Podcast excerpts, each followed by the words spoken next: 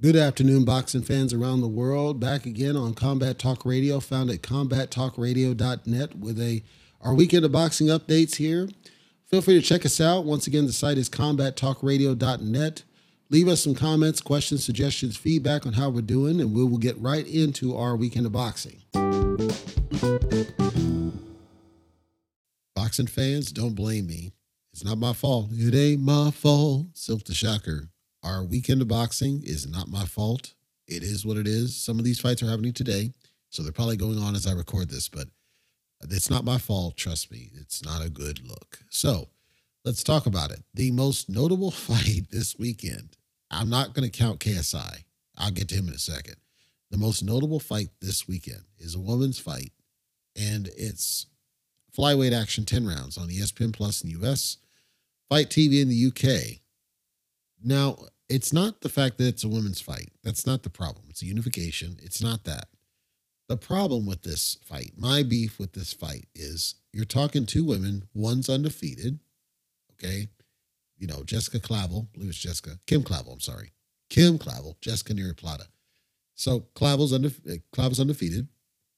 And then Jessica Nery, Jessica Nery's looked at as the superior fighter. She has more experience overall. The problem I've got with this fight, folks, is neither woman has any kind of significant knockout at all. We're talking distance fighters at best. They're orthodox. They're pretty tiny girls. So we're, we're not talking, I like, there's no, the only real hype on this is ESPN. It's a women's revolution. Do, do, do. There's nothing here. Um, I'm not dishing on them. I'm sure they're nice people, but it's not, it, it's the most notable fight. If you're in the Place Bell out in Laval, Canada, you can check it out, or ESPN Plus in the US, Fight TV in the UK it doesn't move the needle for me. I'm sorry. Um, and I feel bad for the guys on the undercard. Ike Denny's, Belema, I don't know anything about either guy. Feel bad for them because this this event's going to bomb. Uh, it's going to bomb. There's no way it's not going to bomb. So now uh, this dude, KSI, he's fighting FaZe Temper. Apparently, apparently, there was supposed to be a different guy in this, Danis, and then he pulled out. I don't know why. If he's ducking or whatever But listen, KSI sucks. Okay, he sucks. He sucks. I don't care that he's undefeated. The dude sucks. If you if you watched his fight against Paul, both of them, he sucks. He should not have won. He should not be undefeated. He took an L from my eyes, and he sucks as a boxer. He's not good. I get YouTube and all his followers, but the guy sucks. And then FaZe Temper apparently he's never had a fight at a pro. So we got this guy KSI and he's the most hyped of all this. It's a pay per view on DAZN for this hyped. I'm calling KSI a bum. I'm sorry, he's a bum because he sucks. He's horrible. And yet it's pay per view just because it's KSI. That's what really burns. Fighting a guy who's never had a pro fight on a six round fight at Cruiserweight, and it's at Wembley. Like, do you understand that there are some UK fighters who never get to fight at Wembley? And yet, this dude, just because he's a YouTube star, quote unquote, gets to fight Wembley and be pay per view. And I'm going to say it. Anybody out there, I, if you're a boxing fan and you just watch everything boxing, cool. But if you're if you really are a fan of either of these two guys, shame on you if you buy this crap because this is crap. This is where boxing takes a south turn because of crap like this, garbage like this, with an absolute bum of KSI fighting a straight scrub in FaZe Temper, I have no sympathy for anybody who celebrates it. Meanwhile, the return of Efe Ajagba versus Stephen Shaw. This is happening out here in the Turning Stone Resort and Casino in Verona, in California. 10 rounds heavyweight actions on ESPN and Sky Sports in the UK, ESPN Plus specifically. Ajagba, of course, he's been exposed. Anytime he steps up, he takes an L. It's easy to outbox the dude. All he has is power. So his shine, his star is kind of dwindling a little bit. Stephen Shaw, I don't know very much about the guy, to be honest. I don't want to say anything there. But apparently, Oscar Rivas was supposed to be fighting Ajagba. Ajagba uh, Oscar Rivas has to pull out. This is way back in December. So I don't know what that was all about. From what I know of Stephen Shaw, I'm not impressed and I suspect that Shaw's going to get sparked out by Ajagba. Ajagba, from what you can see, it's like Ajagba can he can hit and he's got power, so that's he's got that going for him. But I just I don't rate Shaw hardly at all, and I'm I'm not impressed on that one, hardly at all. And again, that's not dishing on either guy. I just I don't rate it. These are these are not exciting fights. And then once again, I feel bad for the undercard. Uh, Vianello, who's the undefeated undefeated star, they're trying to really push as a spotlight. He's fighting Jonathan Rice. Jonathan Rice is the definition of a journeyman. No problem. I'm just calling it is.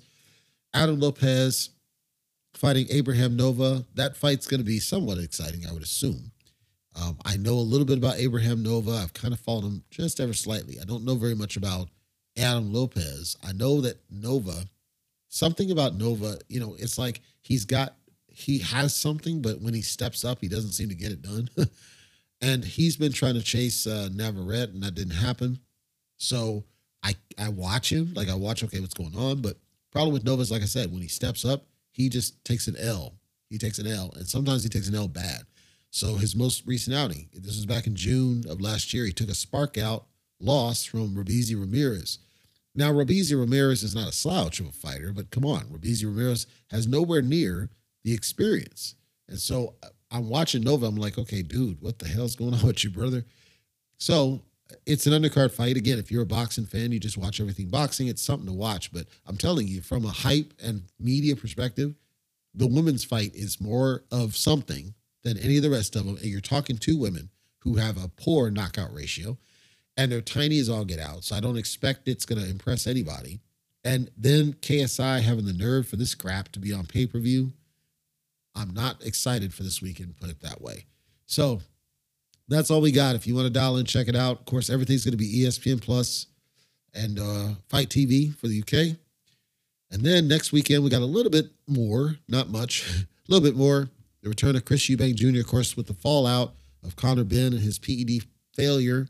He's going to be fighting Liam Smith. I think that'll be a good fight for as long as it lasts. Glowacki, Krzysztof Glowacki makes his return. He's fighting Riakporhe. I I understand Riakporhe is being pushed and Glowacki's kind of on the way out, but geez, what a whatever. uh, Ekow Essuman fighting Chris Kongo. I think it'll be a decent fight, not a great fight. So next weekend at least will be somewhat better. Once we get past next week, things start looking up every little bit. We get the return of Alexis Rocha. That's going to be an exciting fight to watch for sure. Return of Artur Beterbiev, and he fights Yarde, Anthony Yarde. That's going to be an exciting fight to watch. So we just have to get past some of this lull. I mean, they pretty much shot their load in the end of 2022. So now we're kind of playing catch up. Some of these fighters have to get back. We knew that, you know, Crawford ducked Spence, so Spence had to wait a little bit, and they're trying to finalize with Keith once upon a time Thurman. We don't know what's happening there. So everything's kind of up in the air, and I think the future will be okay. But right now, I, I see a lull. I'm kind of not impressed, and it is kind of is what it is.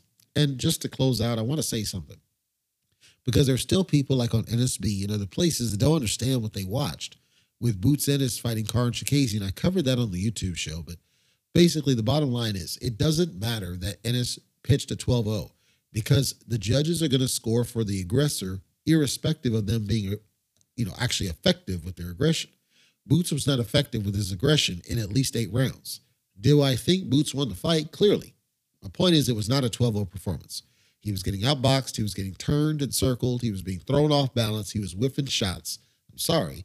The judges had it in their eye that because Boots was coming forward and doing the one throw, doing the throw in, they decided to just gift him the rounds. He did not win a 12-0 fight. And I I am imploring Boots, his dad, and whoever the hell else is listening, get this dude back in the gym, work on those flaws so that he can be a better fighter. That's all I'm going to say on that one. As far as Tank Davis, Apparently, he's on deck to be fighting Ryan Garcia a little bit later because he took out Hector Garcia in nine rounds. People figured that Hector quit. I didn't see that. It just feels like he just wasn't ready for Davis's power and realized, okay, I'm kind of in over my head. That's not a quit. He probably just didn't know how to react to it. And then, geez, Rashidi Ellis and and Villa. I told Via uh, people about Via, man, the eye test killer. I told people, watch out for this dude, and they keep underestimating him because Ellis was the eye test. And the eye test took an L, and I'm, I'm glad because he needs to go back to the gym too and understand what he did wrong. Same with Michael Michel Rivera taking that unanimous loss against Martin, I mean, some of these guys, it's like we're exposing flaws in their game. This is good for boxing at the same time. We now have to kind of play a waiting game because we don't know what's happening at welterweight. And that's the big open question. We don't know what's really happening at heavyweight. So, heavyweight right now, still, it's basically Usyk, Fury, Joshua, and Wilder. Even now, well, crap, Wilder's almost half 30 in the mid race 30. Fury's midway's 30. Joshua's about to be midway's 30. Usyk's about to be like, dude, we don't really have any stars at heavyweight. And don't anybody say Frank boring ass Sanchez. That don't count.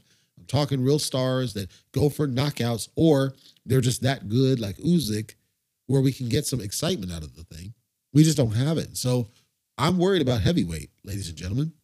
Because right now, the only thing we got to look forward to is Wilder Fury 4, and I hope that doesn't happen because I think it's a waste of time. Fury Usyk, which seems like it's not going to happen. Usyk already ducked December. So that's a shame because that would be a good stylistic fight. We get to see if Fury blows him out. Or we get to see Joshua. Joshua's about to fight a soft touch here soon. He already had his crack, so I'm I'm not, I'm worried about heavyweight. I'm concerned about welterweight for sure. And then we have to see if Spence goes up to 154, what that means, because Jermell Charlo, his buddy, holds all the belts. So either Jermell has to move up or Spence has to fight him. I would hope Spence would fight Jermell for all the belts because that would achieve what Spence wants, which is to unify division. Then that would be good. Then you can sell a fight against Crawford because now Crawford clearly is the B side at 154, having done not a damn thing. And he'll have to hopefully agree to terms, accept all terms so the A side, make the fight happen, go in there and see if he can prove something. Now, with Avanesyan's performance, we saw Crawford getting tagged at will, so I suspect Spence blows him out Maybe. I don't know, but that's what I see. And so then Spence is the top dog at 154, but we still have a 147 that's unresolved, and that's a shame. So that's my that's my uh, weekend of boxing here. I I'm not going to check any of these fights out. As much a fan as I am, they don't impress me. They don't excite me. So I'll check in with you guys probably next week. I'll be traveling at some point because I've got my car and everything. So I'll check in once I'm settled in my new place. That's going to do it for this week's episode of Combat Talk Radio, Masterpiece Boxing, found at combattalkradio.net. I want to thank you for listening today, whether you are a subscriber or not. I know you have choices, and I appreciate you for being here. Just to remind those that are new to the show, Combat Talk Radio records every Friday, so once a week in the Pacific time zone. And then Lifeblood of Boxing series, which is our coverage of the boxers I think are worth your time and give to the sport that's once per month. It does not have a fixed schedule, but once a month I'll have a release until I run out of ones that I think are worth covering for Lifeblood Boxing. So those are our two programs. It is podcast only at this point. We want to hear from you. So combattalkradio.net at the bottom. Hit comments, feedback. Let us know how we're doing. If there's anything that you'd like to see us adjust or improve, we want to hear from you and we are open to that feedback. We also are open to starting up the YouTube again, but it seemed like that died off when Lomachenko took a loss, and we don't know why. So if somebody knows why, or they'd like to hear the YouTube coverage, let us know that as well in the comments. And we are open to doing it. We just need to make sure the fans are there. Right now, they're on the podcast, not on the YouTube for whatever reason specific. We're open either way. Anyhow, that'll do it. And I will see you guys next week.